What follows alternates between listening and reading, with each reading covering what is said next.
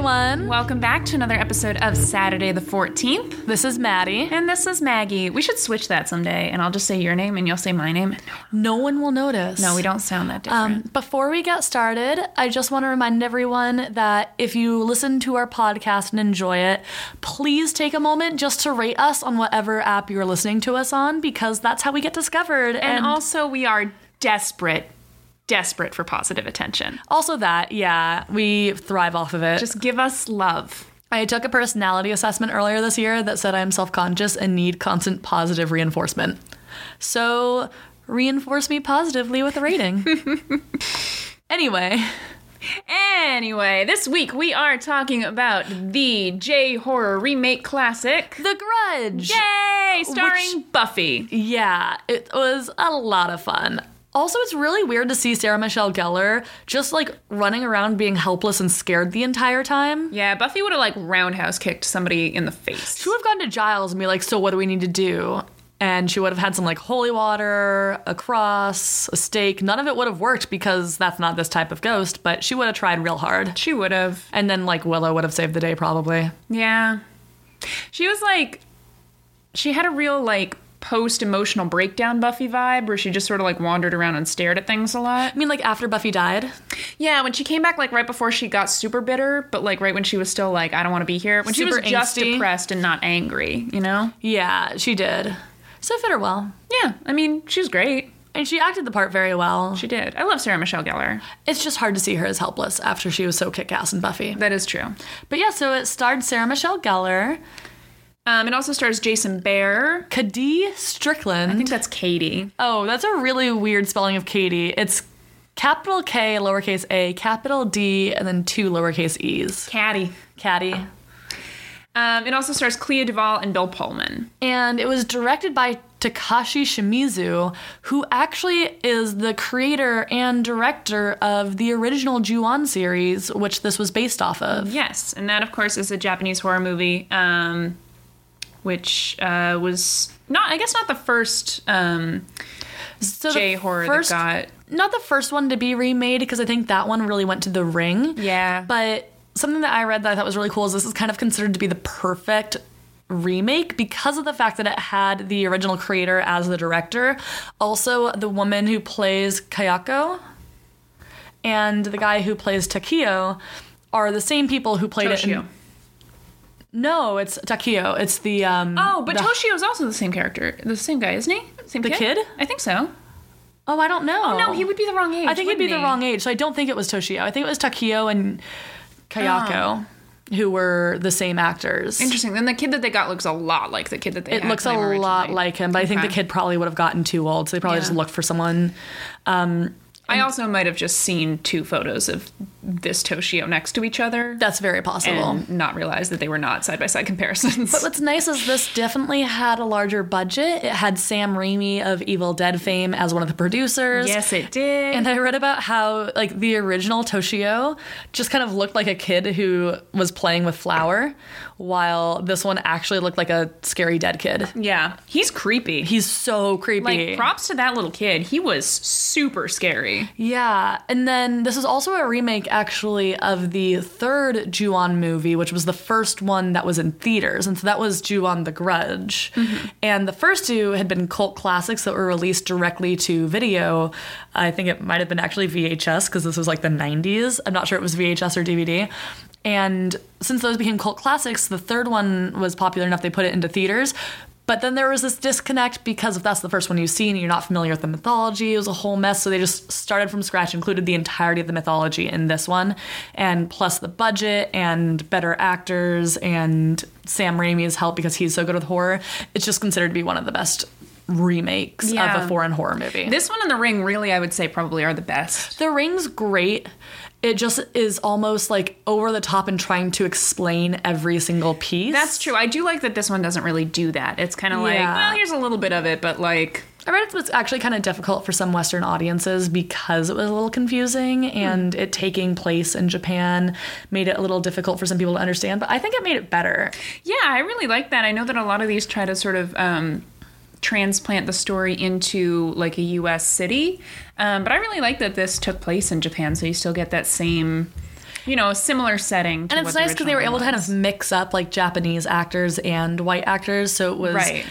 especially in 2004, easier to market Mm-hmm. because a all Japanese cast as a traditional Hollywood movie probably would have been difficult to sell in Yeah, 2004. that's true. 2004. Why did I think this was 2006? I have, I think maybe the second one came out in 2006. Maybe. Oh, maybe was Darkwater 2006? That's I think possible. Darkwater might have been 2006.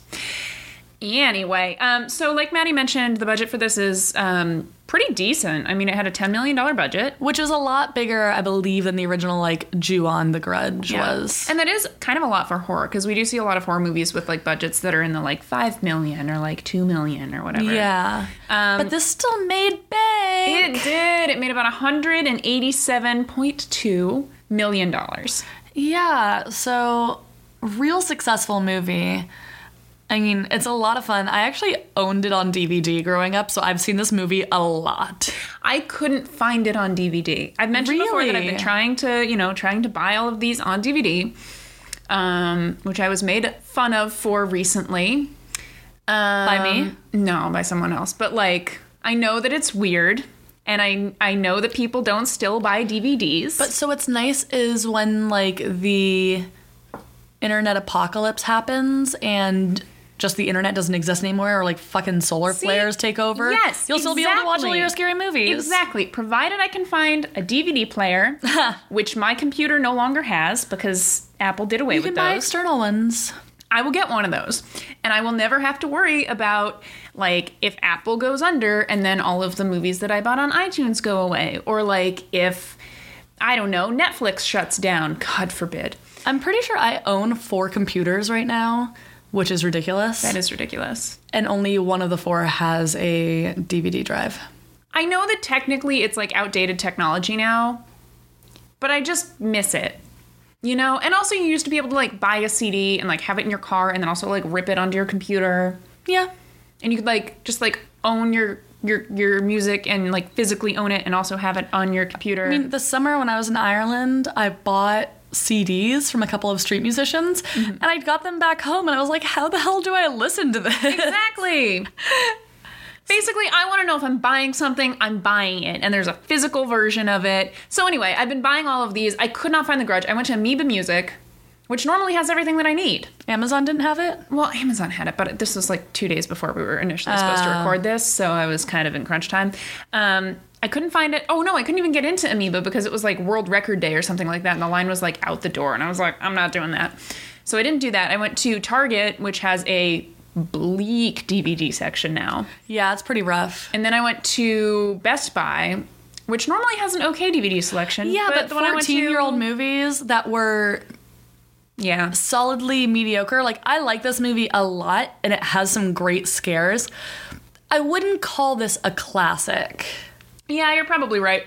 I was disappointed though. like I'd be more I'd be less surprised to find like the ring there because I think that was more of a success. That's true. yeah, there's- I was disappointed though. I really wanted to have it on DVD. I'm still going to buy it on DVD. You should. I'm going to get it when I go for next week's movie. but anyway, we spent a lot of time just now talking about your search for The Grudge on DVD.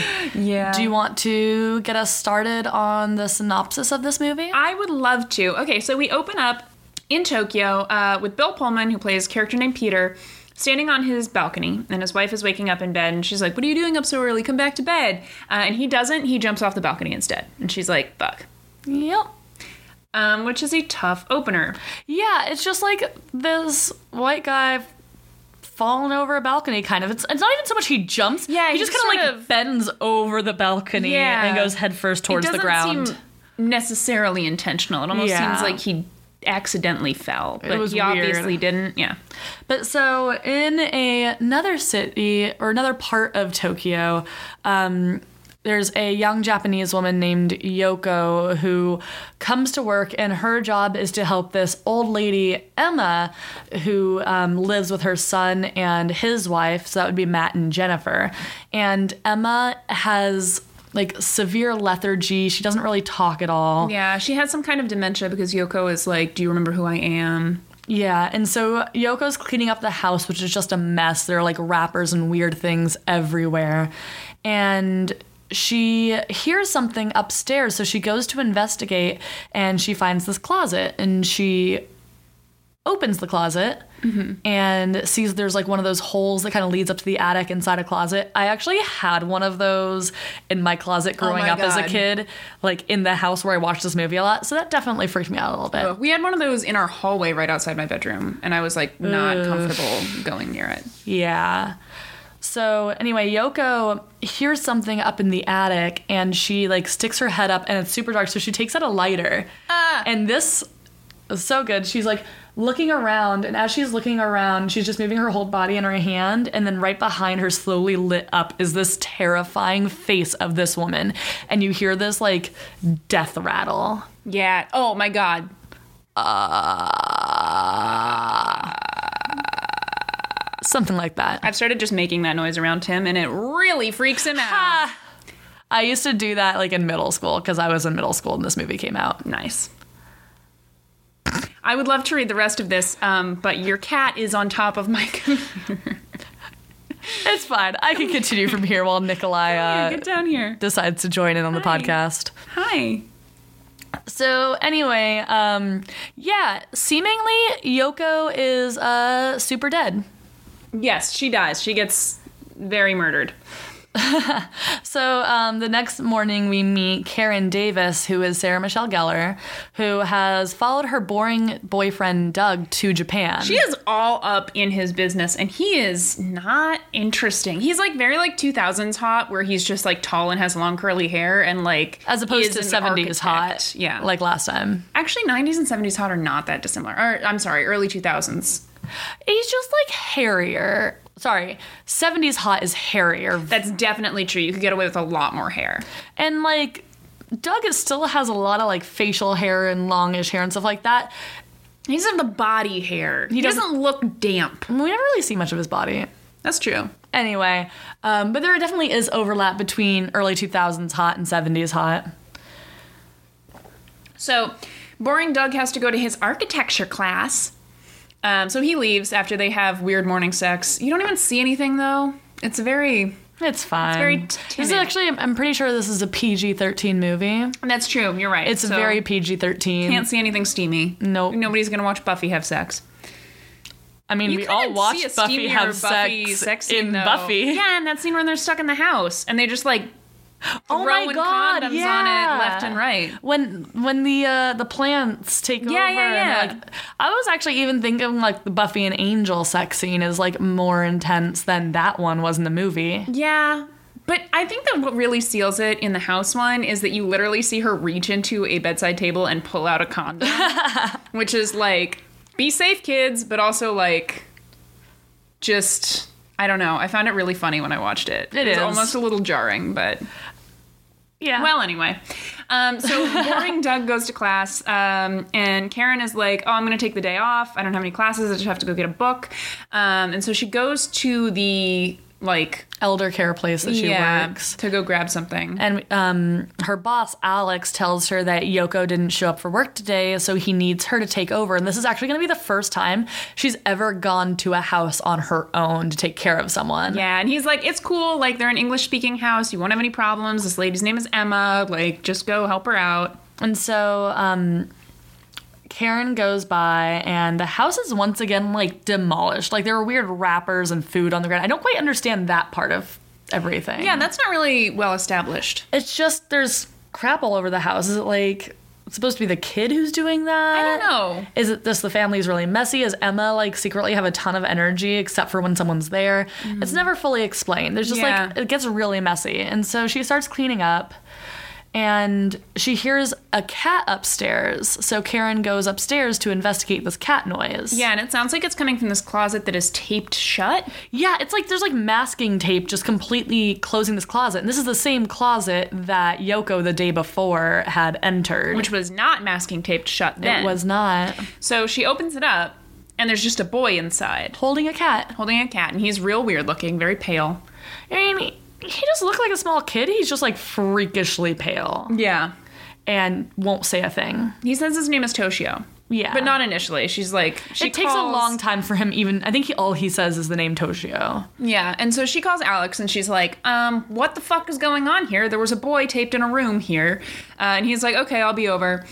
And then she hears Emma, so the old lady who's in bed making weird noises. So she goes to investigate. And she's going, uh, no, she's not. She's, she's like struggling making noises. like as if she's having a hard time breathing or she's Yeah. freaked out and is this when Emma like looks at her and she's like, I just don't like when she's staring at me. I want her to stop staring it's at me. really creepy. And she's like, who are you talking about? And then you see like the black like cloud in the background. in And the isn't there corner just like of the a room. face in it at some point? Yeah, so it starts off in a corner, right? Like in the back corner, like you see it start to develop, and it's just like this big black, like it almost looks liquidy, like a leak or something like Yeah. that. And then like all of a sudden, it's like right behind them, and it has the face. It has uh, It's like this- Kayako's face. yeah, it has this huge black shape with like this long neck thing. I think it's supposed to be hair. yeah, it looks. Yeah, I think it is, but at first you can't really tell. that It's that's what bad supposed to be. CGI, but it's bad CGI that's supposed to look like this just this mass of hair. And I Yeah. don't know why hair is such a big thing in this movie. Maybe it's because it's a PG 13 movie that there can't be any blood, so what else is scary That's and true. comes out of your body? Hair is freaky, man. When you really think about it. Yeah. I don't it's know. like this dead stuff. You can't feel it. It has a life of its true. own sometimes. I know my hair has a life of its own sometimes. anyway, Karen turns around and like Kayako does her death rattle in Karen's face. And then like and then eyes are like really creepy. pretty sure it like goes to black and then Alex shows up at the house Yeah. and Emma's dead. Karen's like catatonic in the corner. Yeah. It's an issue. Yeah, and so they go to the hospital, and Karen keeps like trying to tell people about that there was a boy there. Um, and while she's kind of waking up after like she sends away her boring boyfriend, um, she overhears the detective, um, two of the detectives talking about what had happened in the house previously. Yeah, they said something about like this is the first family that had lived there. Since the since what happened What three happened- yeah, years yeah. ago. And I think when they were investigating the house afterwards, that's when they also found the dead bodies of Matt. yes, and, they don't really tell you that initially. They tell you that a little bit after you see some of the flashback, but Yeah, we yeah. see a flashback. It's it's hard because this movie jumps around so much. It's a non-linear storytelling thing. Yeah. So to try to explain the summary in order of the exact movie, we'd be jumping around so much, so we might tell it a little out of order, but you'll get the Right. general story. There is um, while Karen is in the house, she gets a they get a phone call um, that goes straight to voicemail because she can't find the receiver, but it's from Matt, the the guy who lives in the house. It's from his sister Susan saying that she's really worried about their mom, and so she hears that message. Um, and it comes up again later, but But so after um, Karen kind of overhears the detectives talking in the hospital, it, we get a flashback and we get to learn all about the family, Emma's family, um, and who came to Japan and kind of what was going on there. right. So it's Emma, and she lives with her son Matt and his wife um, Jennifer, and they've just moved to this new house. They're new to Tokyo. Matt has a job. Um, Jennifer does not like being in Japan. 'cause She doesn't does know not. anybody. She's like, I went for a walk and I got lost, and I don't, you know, I she can't read Japanese. She can't speak And Japanese. something I, I just went to Japan a couple weeks ago, and something that is very common is a lot of people in Japan don't speak English, and the ones who do, they're very um, self conscious about their English speaking ability, so they really prefer not to, Oh. Right. if possible. So it is hard to have like a conversation with like a random person on the street because I think there's a scene where she goes up and like asks for directions, Yeah. and they just like walk away, and that's actually something that would probably happen I think unless they you're like in kind a of like train sort station. of point, but it's like obviously a difficult when she's trying to when Karen is initially trying to find the house. because she like she's smiles at the kid and like the mom like grabs her like Yeah. that's just it's such a cultural difference Yeah. So Jennifer is not having a great time, and Matt's like, listen, if you don't like it in like a couple weeks, then I'll just tell them that we're going back home, basically. yeah so one day matt comes home and like finds jennifer lying in bed making that like fucked up yeah creaking noise thing and I think she had found something, like she'd gone into the attic or some shit. She'd been attacked by something. She's been looking around. Yeah. And anyway, um, and Toshio, the kid, attacks, and he also meows a lot. He does. Like, m- he meows more often than he speaks. It's weird. It's kind I think it's because I mean I'm getting ahead of it, but since the cat died and he died in the same way, and he was Yeah. really emotionally connected to the cat, True. It'd be like if Queso and I died violently together, and then my you just ghost make the was weird just like like, "Ah." grunting noises. exactly. I could see that happening. To be honest, And so anyway, it's pretty clear that Matt and Jennifer are both hella dead, and there's a reason why Emma is like kind of messed up. yeah. And it's funny because actually in the initial flashback when they're first touring the house, Emma seems like super together. Yeah, she and can, like, everything. walk around I and, think like, she she's had looking run in into places. Kyako's ghost and it can kind of scarred her, and that's why she became. That's like what gave her all the dementia. Oh, and right when they're looking around, the realtor like goes into the upstairs bathroom, and this the tub is full of water. Oh yeah, and he like tries to like grab the uh, stuff out of the drain. He grabs like a ton of hair, and he's like, "Nope, I'm leaving." He just Yeah. like leaves it. yeah. He's like, fuck this shit, I'm out. Yep. And then they're like, we'll buy it. And he's like, great, I can leave. um, so, uh, about the same time or a little bit after, um, we see Susan, Matthew's sister, um, at the office that she works at. And we actually see her making the phone call that Sarah Michelle Gellar had heard left on the voicemail. Right. And talking about how she's worried. And Susan had been in the house when they were initially touring it, so that's how she had the connection to the house. And so Susan starts getting ready to leave the office, but she starts hearing like this moaning noise. It's like kind of the same, like, weird creaky voice noise. Yeah, it's. Ugh. And so she gets a little freaked out. She reacts appropriately. Yeah, she goes back upstairs and she finds somebody and is like, Well, first she "What's tries to happening?" take the stairs instead of the elevator because she's Yeah. waiting for the elevator. And then the lights start going out one level at a time. She sees someone coming down. She's like, nope. Yep. So she runs to go get security. And security goes to investigate. They don't see anything. But she's like watching the Oh my security god, camera. this is so creepy. So she's watching it on the security camera, and she's like, "Oh, this is fine. Everything's totally fine." And then, in one shot, there's just like a figure standing outside, like yeah, the this whole stairway area door. gets black. Like the bottom of it just gets black, and there's a shape that then turns into this figure. Yeah. and it's so freaking. It starts walking towards the security And camera. then it's like right up to the camera, and it's just black. no, I think she and then runs eyes. away before that even happens. That's when the- Oh, you're right. She's that's like, when the "Fuck this detective shit, because I'm she outta doesn't here." even let it get to that point. She's Yeah. like, nope, not going to be here for this. She's the best because she just like every time something even slightly scary starts Honestly, to happen, she she's so runs smart. away. She's like, "I'm not gonna do this." so she takes a cab home. She's fi- everything seems like it's okay. She's away from whatever this thing was at the office. Yeah. She goes into her apartment building and she gets in the elevator and she like Oh lays against the side and closes her eyes This is my favorite scene in the movie. and it shows like the elevator door has windows and so it's showing each passing floor and at some point you see toshio like the kid and with each passing floor he just gets closer until he's literally right up against the window and all you can see are his eyes and her she her eyes are closed so she's not seeing any of this Yeah. and it gets to her floor and he's not there and so she Yeah. goes out So she goes out, she goes inside, locks the door behind her like a smart person, and then she gets a cell phone call and she's like, fuck. But it's fine because it's Matthew. yeah her brother Yeah. who we know is, Is dead. hella dead So she, she doesn't know answers that yet. it. Yeah, she answers it and she's like, what the fuck? And he's like, oh, I'm right outside your building. And she's like, okay, that's weird, but He's all like, right. "Can you remind me what floor you're on again, and like what your apartment unit number is?" And so she tells him. Then immediately hears the doorbell ring. yeah, and she's like, what? And so she goes to the door and she looks out and she's like, oh, it's him. Like, he must have just been like fucking with me or whatever. And she opens the door and he's not there. There's no one there. I'm like getting goosebumps just thinking it's about this. so creepy. I was so freaked out. Oh my god. It's so creepy. Like this whole thing, I honestly think the Susan stuff is the creepiest part because like she was briefly in that house. Yeah, it's like she just walked through it. She didn't experience anything. She didn't do anything. No. But now this like fucking ghost is after her. So she's like, this is fucked up and I don't like it and I'm going to bed. So oh she hears the death rattle too and she's like, fuck this shit. it comes to the phone. Yes. The f- death rattle Yes, starts coming through you're the right. phone. and she's like, this is not cool. So she like closes the door, she locks it with the chain, and she goes and she like gets in bed, and then there's this lump that forms at the bottom of the bed and starts like crawling towards her, and she lifts up the covers, and Kayako is on top of her and like looks up and does like- the death rattle thing. Yeah. Her mouth and is then like really wide and She gets creepy. like sucked into the bed, and they're both just gone. Oh my god. It's so scary. Ugh, okay.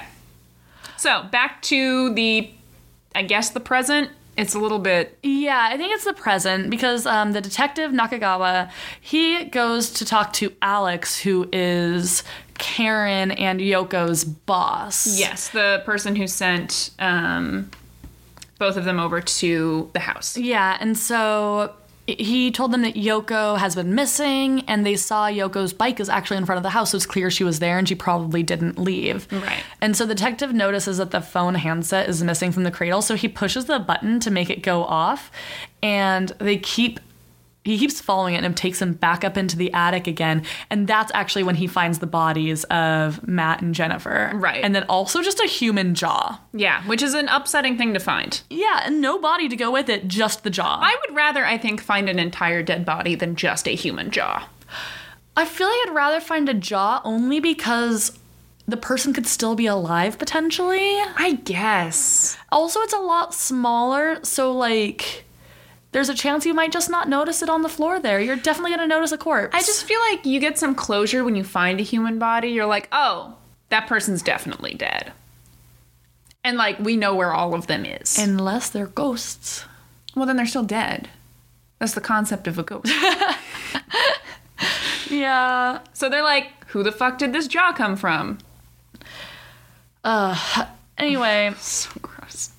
it gets a little the, it, the order here gets a little confusing again because Karen is still trying to like insist to the detectives. She tries talking to them again, tells them about the boy, They're like, we didn't find a boy. Yeah, and then um, over the next few days, Karen is because she gets to leave the hospital.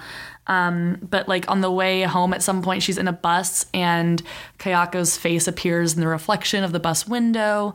Um, she's showering at some point, and like fingers come out of the back of Ugh. her head while she's showering, and it's just a mess. Yeah, she's not doing great at this point. She's Yeah. like just having a slow emotional breakdown, and her boyfriend's like, "What's going on?" And she's like, "Fuck this." yeah.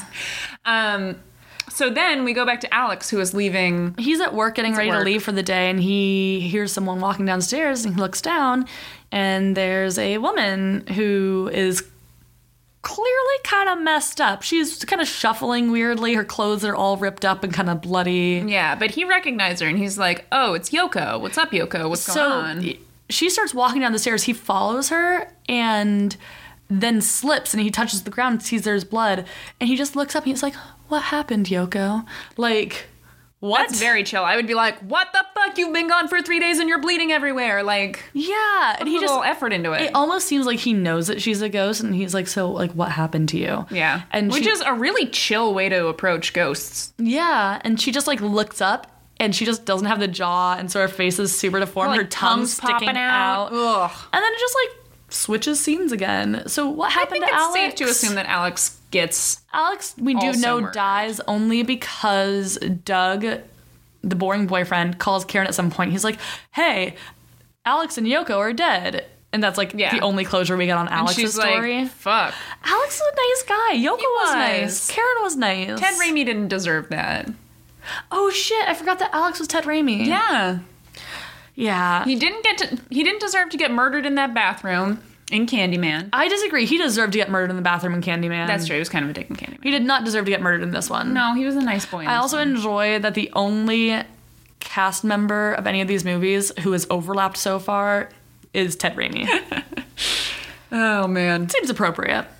Um so Detective Nakagawa is like, there's something fucking wrong with this house. What's happening to all of the people who are connected to this house? And this is when he watches the footage of Yeah. the office building and he sees like all of like Kayako wandering around and then he sees her like pop up right in front of the camera. Yeah, so just closer. It was like she like walks. There's this dark figure that like walks out of the frame, and all of a sudden, the entire frame turns black. And these two eyes pop open, and he's like, "Oh shit!" And uh, then back to Karen, Yeah. She's like pretty fucked up about this. and she decides to do some research. Yeah. As anyone would. In good Buffy fashion, you do know, research and I you find mean, out the history of the house. Buffy was never the one to do research. To be fair, That's true. This is actually kind of a Willow move. or Giles. Well, she's Googling it, so it's a Willow move. That's true. Giles, I don't think knew how technology worked. No. but he was real Yeah. sexy with his books. See, I think something I read once was that, like when you first watch Buffy, you and like you're young, you have a crush on Xander.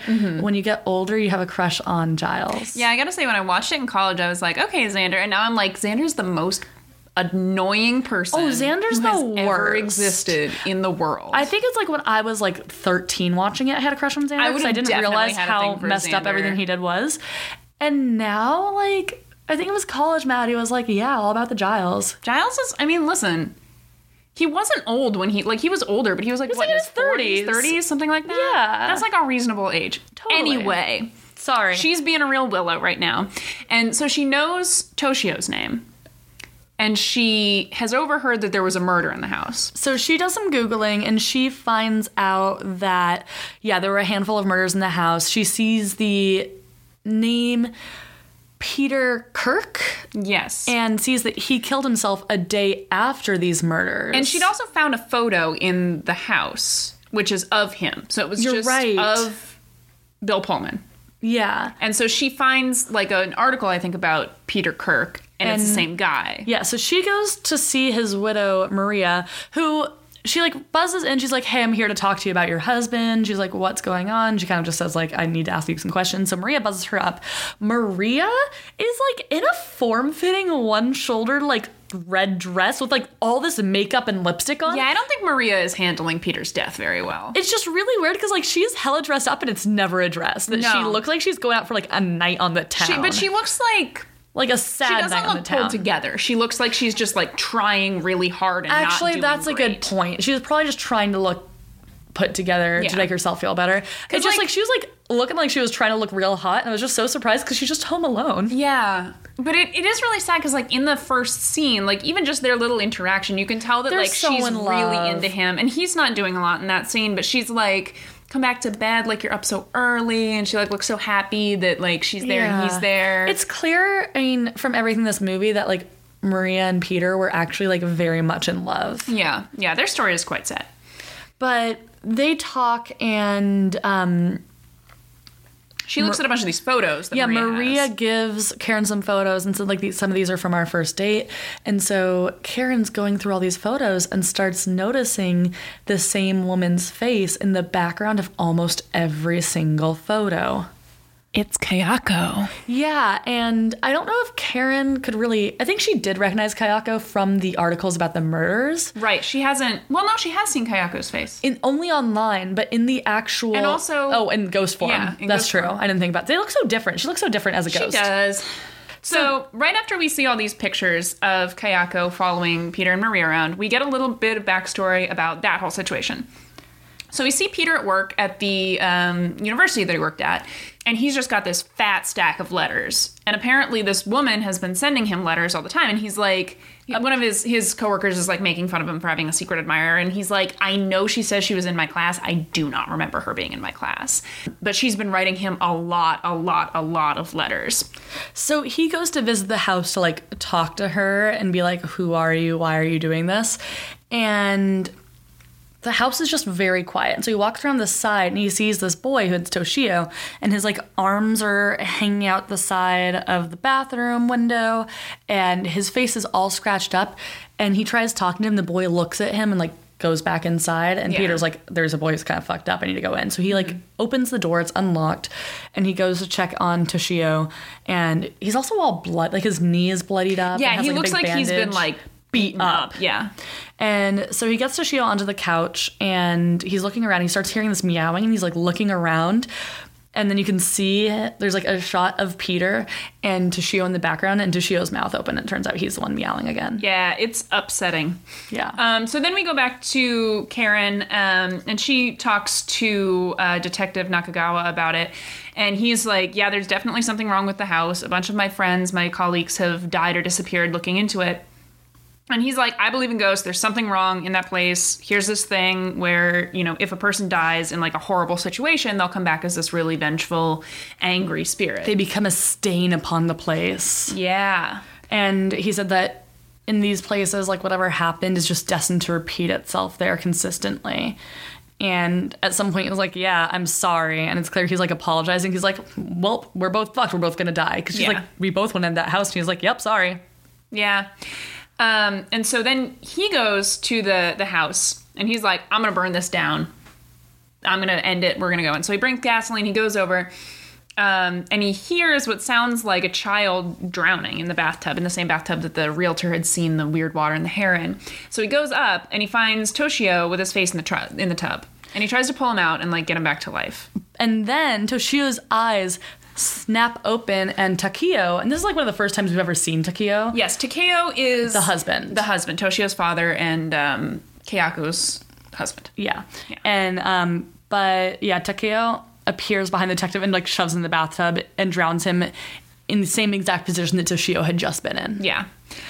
So then Karen goes back home. She left a note for her boyfriend Doug originally when she left. And she's freaked out because Doug isn't actually there. And so she listens to a voicemail that Doug had left on their home phone where he says like where are you? Are you at that house? I saw your research. I'm coming to find you. And this raised a lot of questions for me because then we see Doug, who's on his cell phone at the house. Questions. One, Call his phone. yeah, why didn't she call his cell phone? Two, why doesn't Karen have a cell phone? That's true. I guess it. No, it was 2006. 2004. It was 2004. I guess not everyone had cell phones, but if you're going to be in a foreign country, but also, if your boyfriend has a cell phone you should have a cell phone. and he's a student, yeah. you are working a full time job as a True. caretaker. But I think there were volunteers there because she talks about having volunteered there because she needed to be around other people. oh, well, still, You should still have a cell phone Have a if you're cell phone. traveling to another country that the rest of your family does not live and in. if your boyfriend has a cell phone, and if your boyfriend has a Um, who cell you phone. live with, Yeah.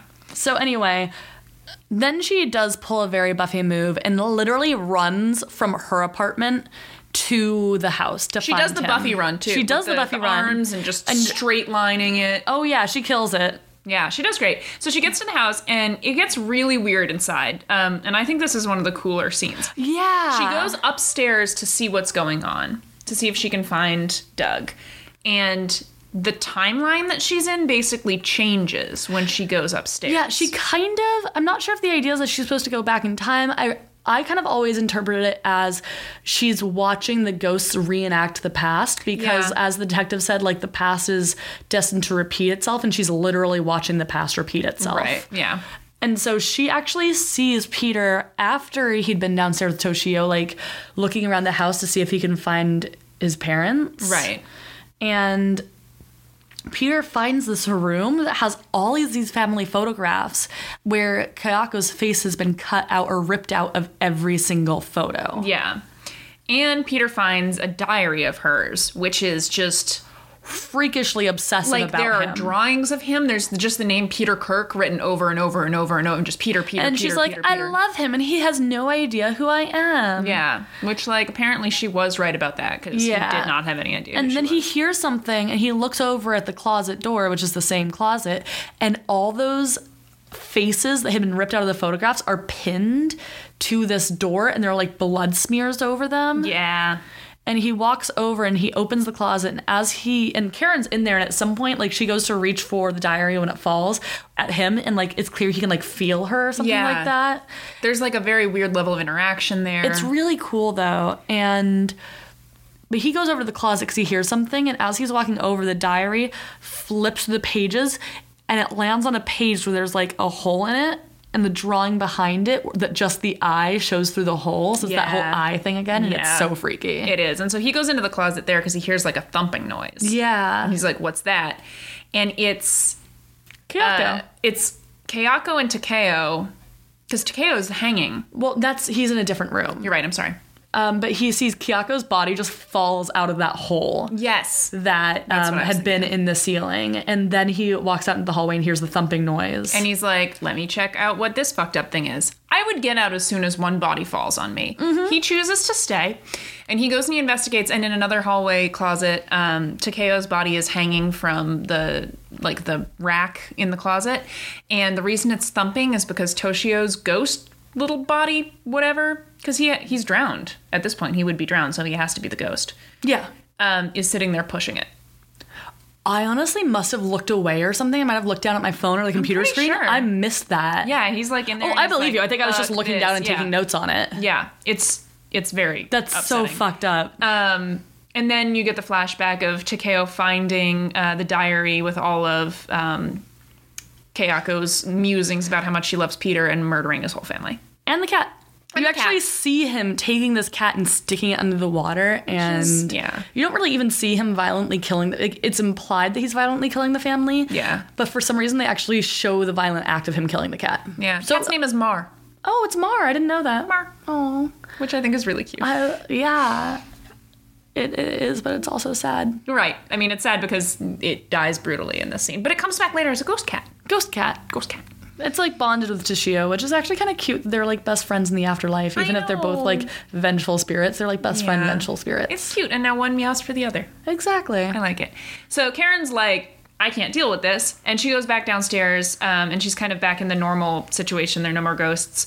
Um, she's, now. For now. She's about to get out and Doug grabs her by the ankle. So he is there. Yeah, and he's like messed up. And so she's like, oh God, I have to save him. And so she starts trying to drag him towards the door.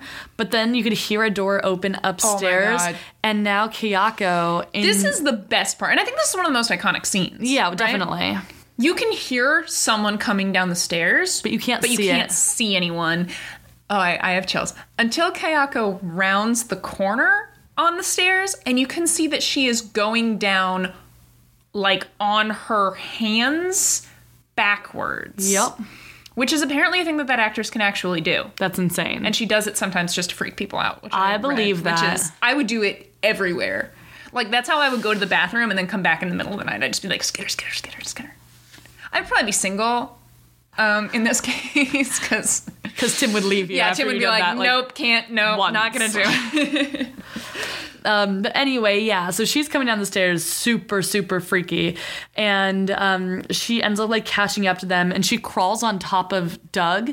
And I don't really think the Wikipedia article described it as him getting the kiss of death. It's really more that she just like dementors that shit super hard. Like Yeah. she's not like kissing him as much as just sucking it from, Like like, his an life inch force away. out. Yeah, Like I don't think like literal lips touch. It's just No, more I like don't she think sucks so. the life force out of him. yeah.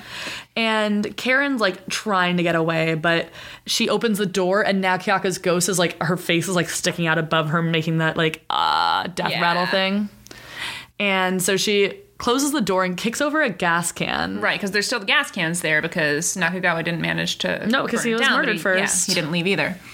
And so she lights. She gets Doug's lighter. She lights it, tosses it into the gas. But as she's like about to toss it in, Doug's body suddenly becomes Kayako. Yeah, that part was fucked up. Yeah. And uh Kayako keeps getting like closer and closer to her, and then the screen goes to white.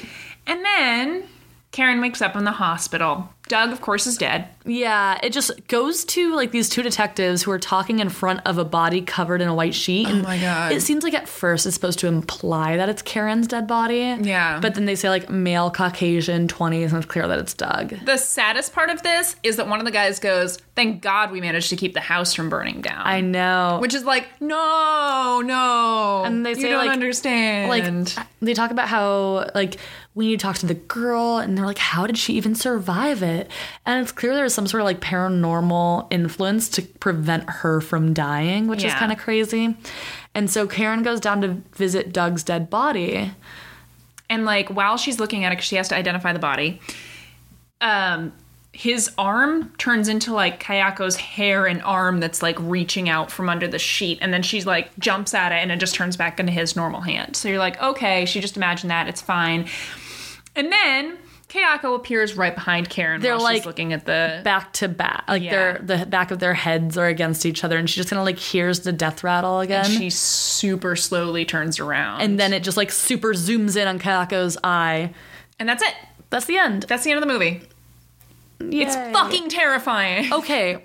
I just want to say this is the first movie we've watched for this podcast where I literally screamed. Yeah. So I watched it with Tim, and the next day he had to go to his like company, um, their like, Storage storage unit. and he was standing out there, and the lights are on a motion sensor, and apparently he stood still for too long. and or like was out of range or something like that and all of the lights shut out and he like was trying to like wave his arm and he couldn't get them to come back on and he was Oh my like God. he texted me and he was like why did you make me watch that movie with you last night i do not appreciate that That's Oh, a, that's brilliant. yeah i would have cried i think if that had happened to me I it was just that opening scene when Yoko like has the lighter and it lights up um Kayako's face. okay here's what's That up made me scream. if you are in someone else's house for any reason, if you're babysitting their elderly mother, if you're babysitting their child, if you're dog sitting, if you're burgling, I don't care why you're there. If you hear a creepy noise and it's coming from the attic, Don't go up there. leave, leave the house. Like obviously she would have died either way because that's the way the grudge works, but like I just want to say that like if you are in that situation, don't look for the sound. What are you going to do if you like okay, say it's a raccoon. What are you going to do when you find that raccoon? It could have rabies. Even That's if it's true. like the most mundane possible reason, it's still going to possibly end badly. So just get out. No, that's a really good point. Um All right. I actually you just called the like the curse in the house or whatever the grudge, which is obviously the name of this.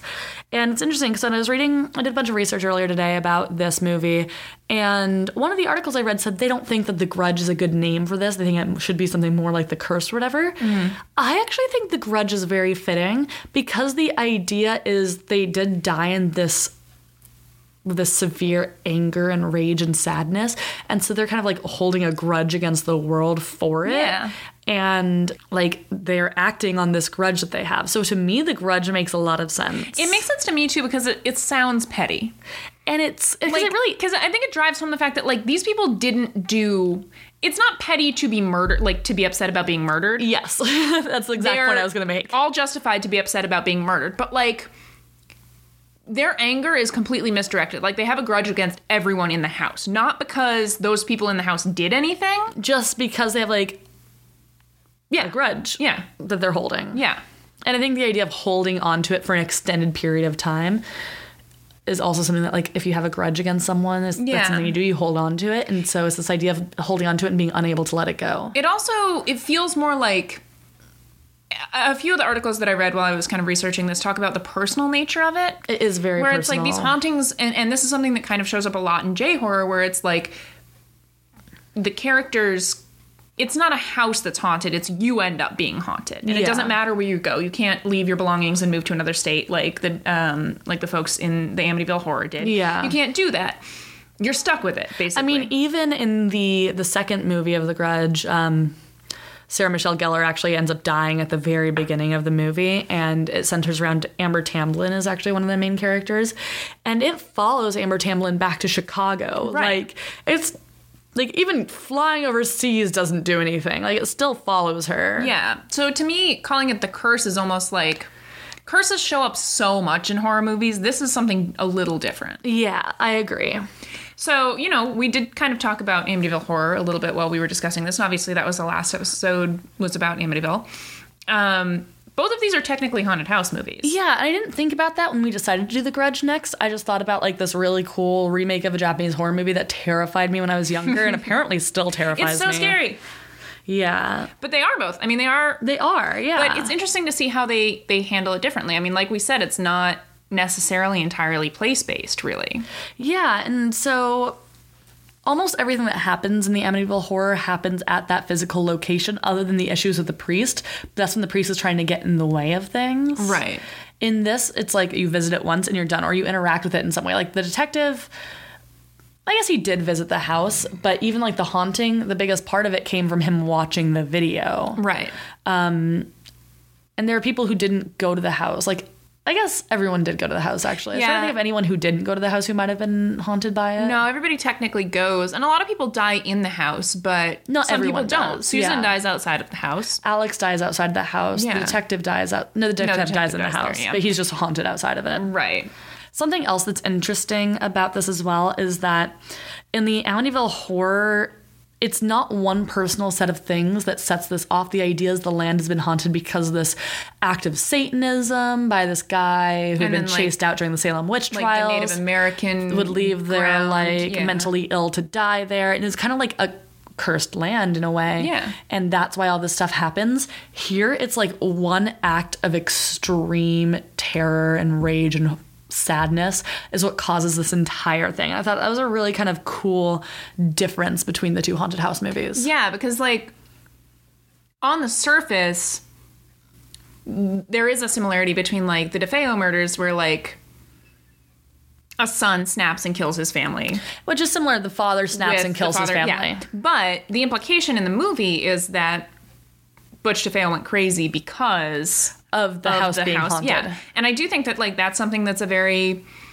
I think because of American history, because so much stuff was built somewhat recently, you know, in the overall history of things, um, and because of the fact that all of the land in the U.S. originally belonged to a completely different group of people, and there is the whole like oh it was built over this thing or it was built over that thing and like now those spirits are like trying to take their revenge whatever like there you you see like the native american burial ground and stuff like that or like the cemetery and poltergeist you see the idea of cursed land coming back again and again and again and it's really an interesting almost like very american concept because like not to get too political, but I think we can all agree horrible, unfair atrocities happen basically everywhere in the United States. Yeah. Like the whole reason that like we as people live on the specific pieces of land that we live on now is because it like was taken genocide violently. happened. Yeah. Have you seen the um, episode of Parks and Rec where she's like,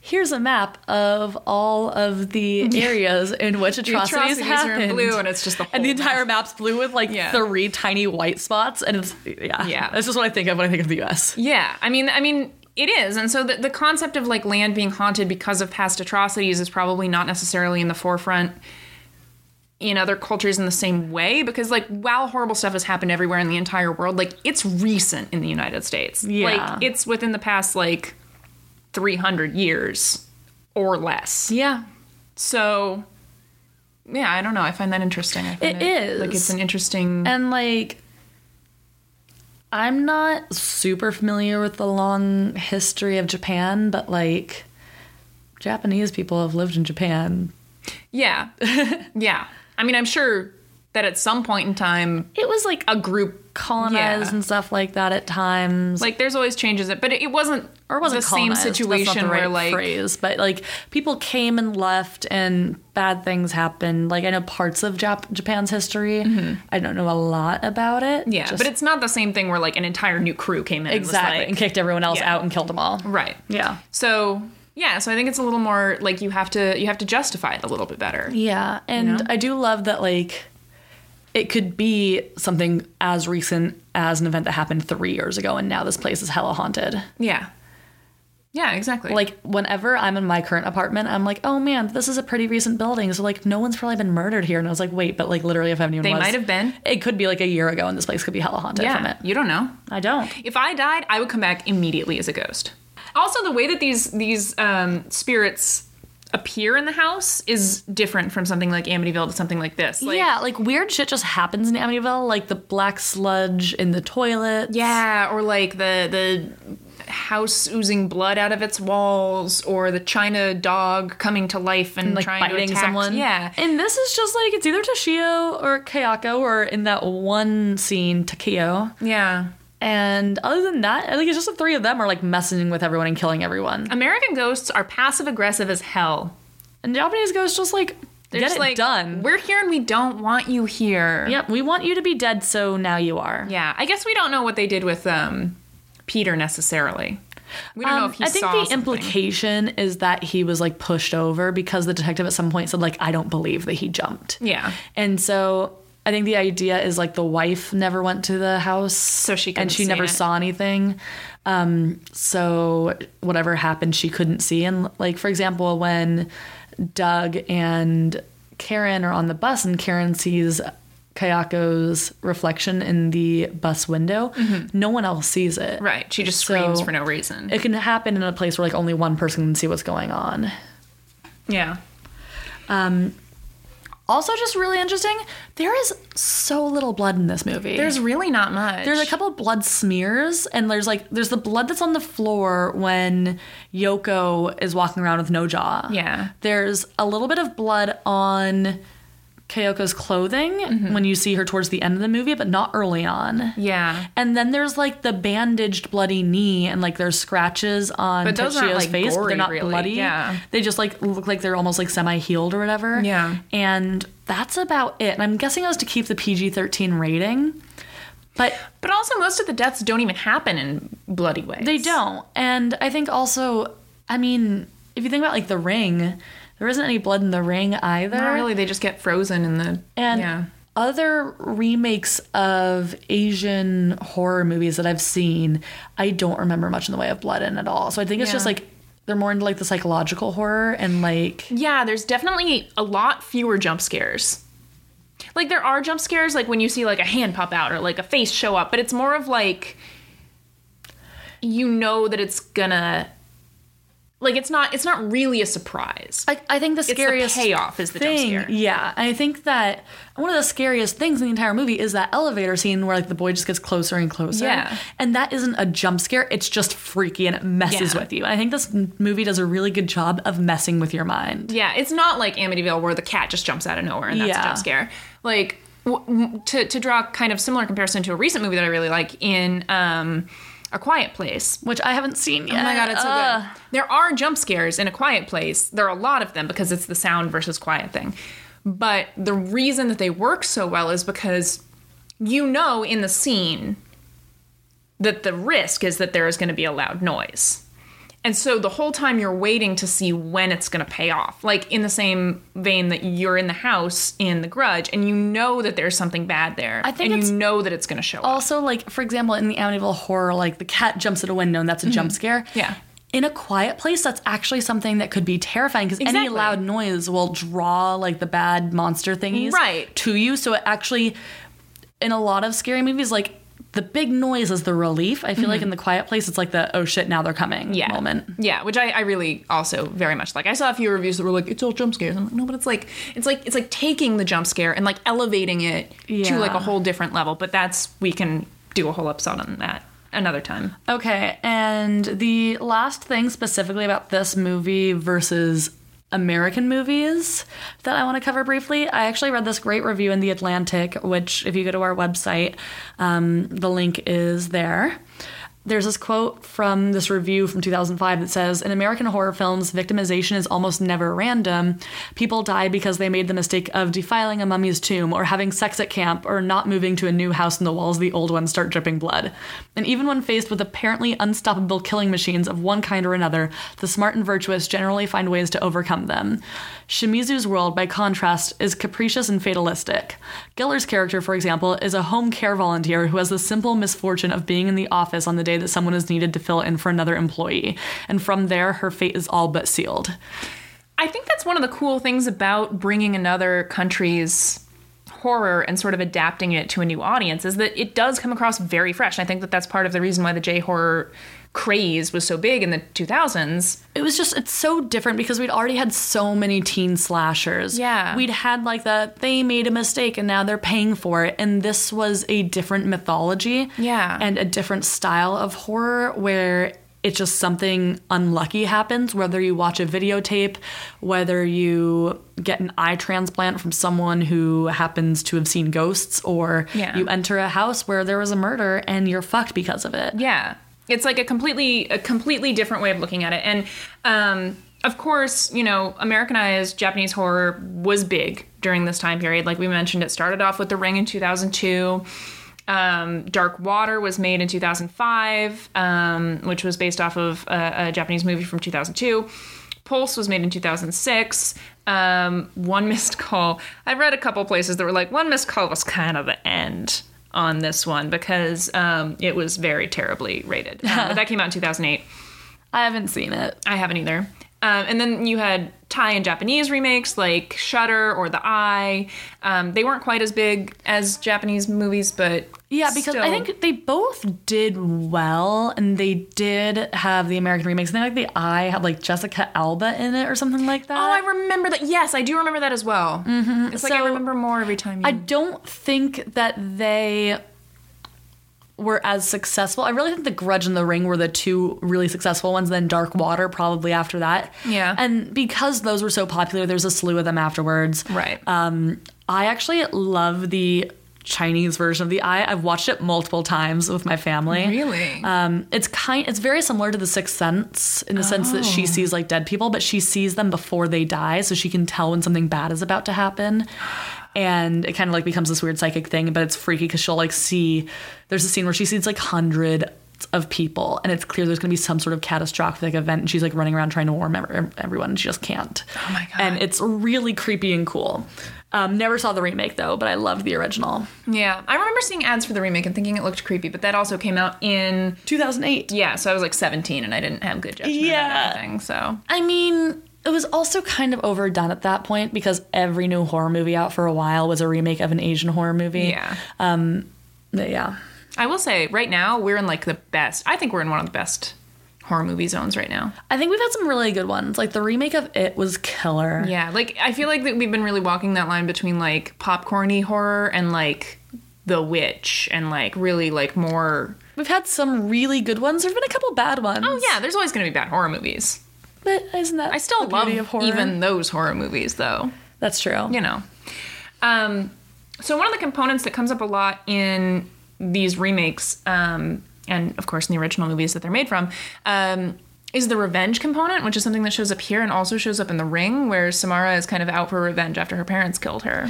Yeah, and it's interesting because it, they want revenge, but not on the people who wronged them. Yeah, I mean the implication is kind of that they've already sort of gotten uh, They got that the revenge because she kills her parents later, right? Like not at some point in the movie, doesn't she? Samara, you mean? Yeah, I think that she doesn't directly do it. I think like her mother commits suicide or something like that. Oh yeah, I don't remember exactly what I don't happens. either. I need to rewatch that movie. I'll do an episode. It's been a while.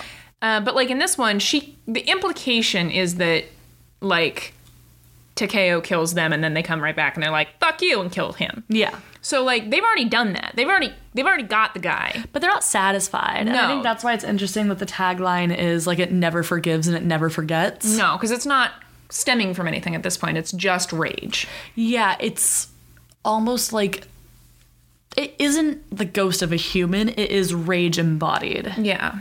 So it's cool. And it's I like- really like this. Again, I think it's like the personal thing because again, a lot of these focus on like the family unit and the dysfunction within those like very personal relationships. Like Samara is furious because her adoptive parents tried to kill her, and then in Dark Water, uh, the little girl who's like haunting them, she just wants a new mother and she wants um, Jennifer Connelly to be her mother. And it's that same thing where like when the initial mother daughter relationship fell apart, then like it brought something out in her that's this very personal connection that she refuses to let go because like what's more personal than that you know Yeah. or as you mentioned here in shutter um Oh yeah, Shudder is also very revenge based because the whole idea is that this guy starts like getting all these aches and pains in his neck and shoulder after they have like a hit and run. They accidentally kill this girl, and it turns out at some point his like this main guy's girlfriend or wife finds these photos of her like the girl being like sexually abused by his friends and it turns out they, they knew each other in college and his Oh my friends had like God. sexually assaulted her and he took photos and didn't stop it and so now she's haunting him and what's so freaky i've only read the wikipedia synopsis on this but the idea is she's literally the ghost of her is sitting on his shoulders and so there are photos they take Oh. of him where they see this girl like sitting on his shoulders so and they he's talk about how he's like literally bearing the weight of he's his literally crimes. bearing the weight wow and like there's talk about how like he weighs himself in the doctors his weight has literally doubled and that's why and it's yeah Interesting. and again I, mean that's another very personal thing this is very much i read the wikipedia article multiple times in the past we couple haven't years watched every movie Yeah. we're trying Um, so that is my understanding of the movie but it still sounds so messed up and i heard that the thai version is really terrifying Mm. and that the remake was not that good who knows this is just what i read online Well, don't we'll- believe everything we'll you read on watch the it. internet we should do an actual foreign language one at some point that would be fun Uh, another quote that I really liked um, from a, a Los Angeles screenwriter named Lucas Sussman um, from a National Geographic article that I read about it is Japanese horror operates on a much more dreamlike level and has given Hollywood the license to not make sense. This actually works well for horror because horror is about not being in control. And that's actually one of the criticisms that I read of Gore Verbinski's version of The Ring. Is it's he literal? tries too hard to make it all make sense. Yeah. And that if you just don't try and rationalize everything, it gets a lot better. Yeah.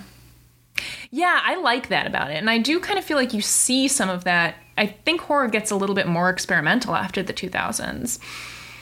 You know? Yeah. Because we get, it- it's almost like this sort of paved the way and introduced some of the concepts for the really quality horror that we're doing today, I think where that it's makes sense. you don't have to explain. Like, it doesn't have to just be a serial killer who's chasing people with a knife. It doesn't have to be just, you know, a haunted house because this or that thing happened. it can And be. I also one of the art. I think it was actually that same Atlantic review that I had that quote from earlier. Talked about how it was just so full of slashers and like post seven gore from Yeah. like movies like Saw. Yeah. and they just needed something new, and this kind of paved the way for that newness. Yeah, and kind of with this, like the specific way that this kind of movie handles like the curse and stuff like that, that's something that you see showing up later on in things like Drag Me to Hell, which is another Raimi movie. I haven't seen that actually. It's good, it has its weird I've heard moments, good but things. again, it's like I've read the Wikipedia article for it.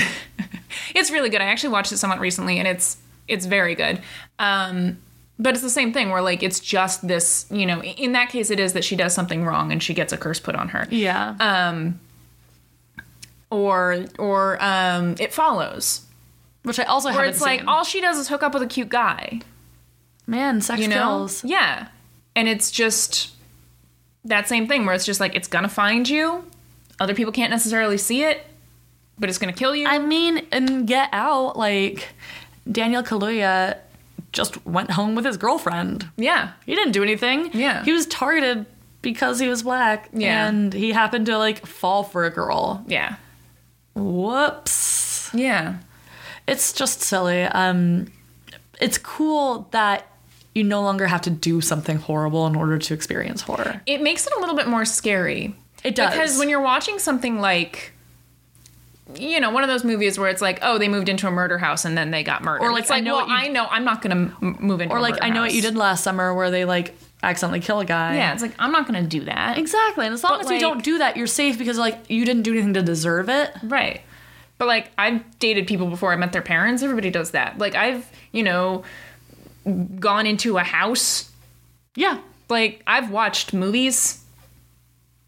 Like Yeah. VHS tapes. Like it makes it scarier when it's like there's no way you can get out of it. Like you didn't have to do something wrong. It's not your fault. It's just how it is, Yeah. which I like.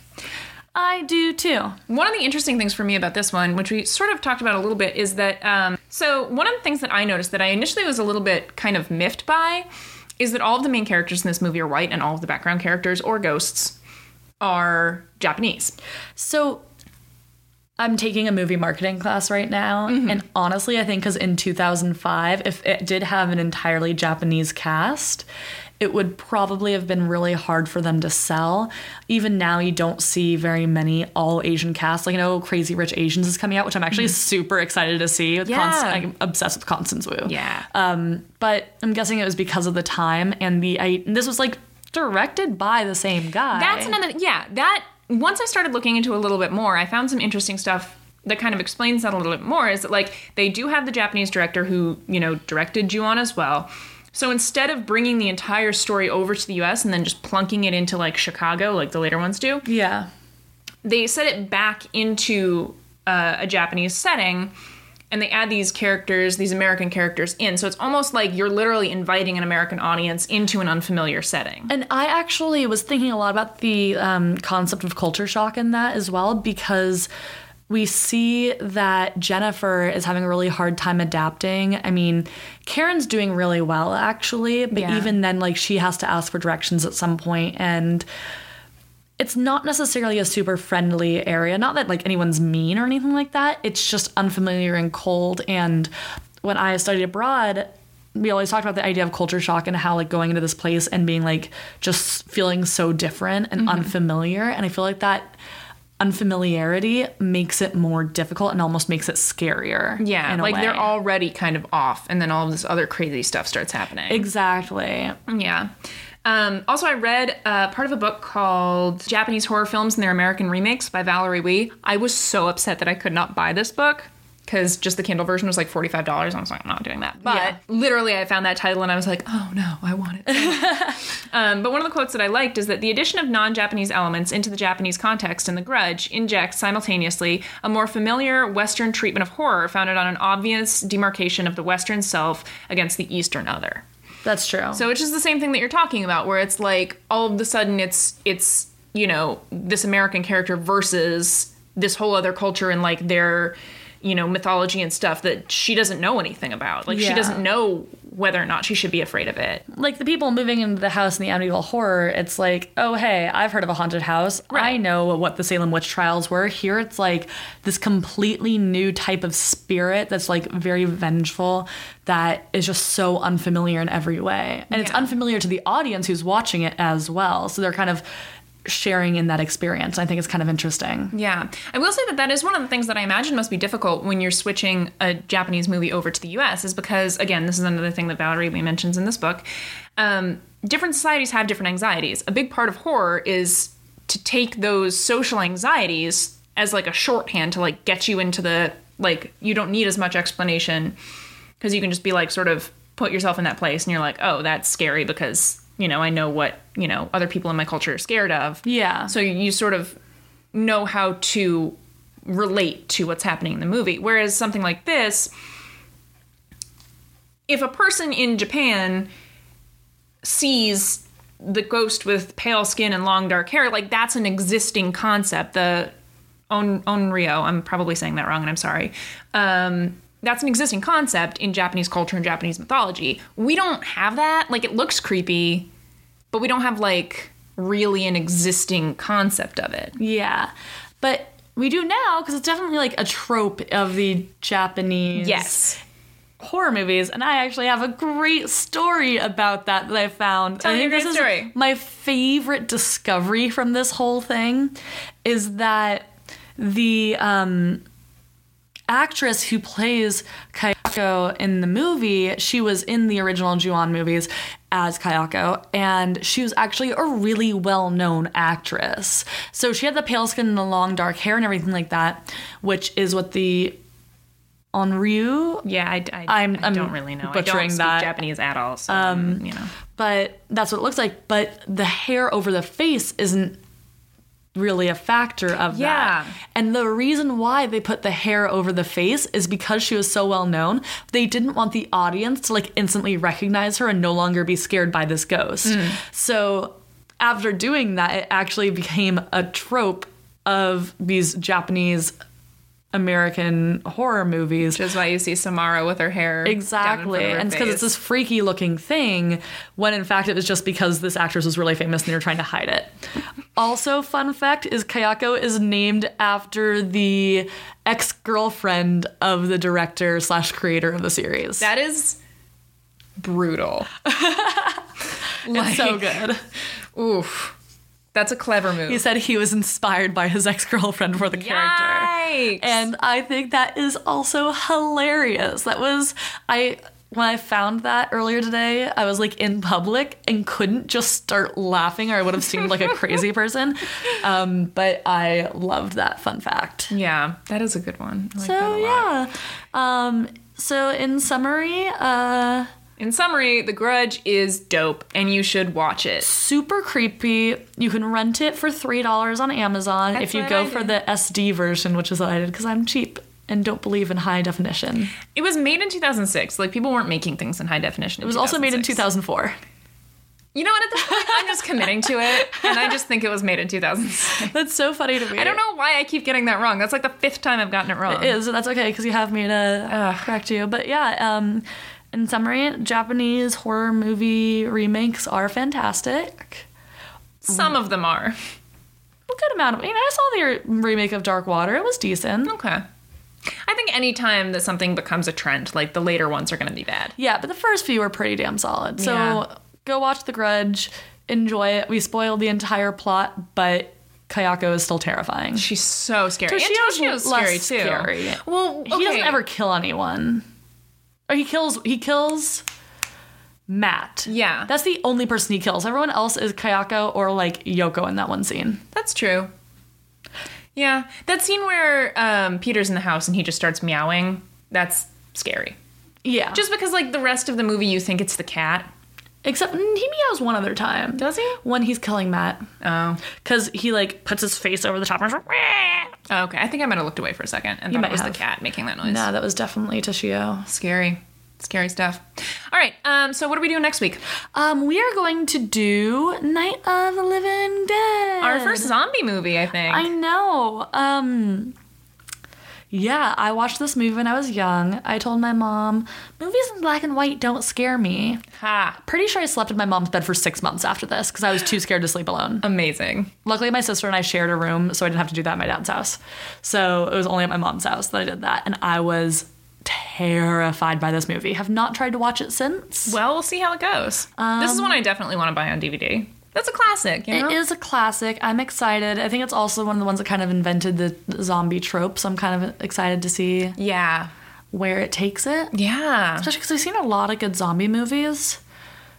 And I feel like we'll get to kind of explore some of the Oh, zombie movies that man. it inspired. Like, Hell yes. We can talk about Zombieland. We can talk about Shaun of the Dead. Yeah.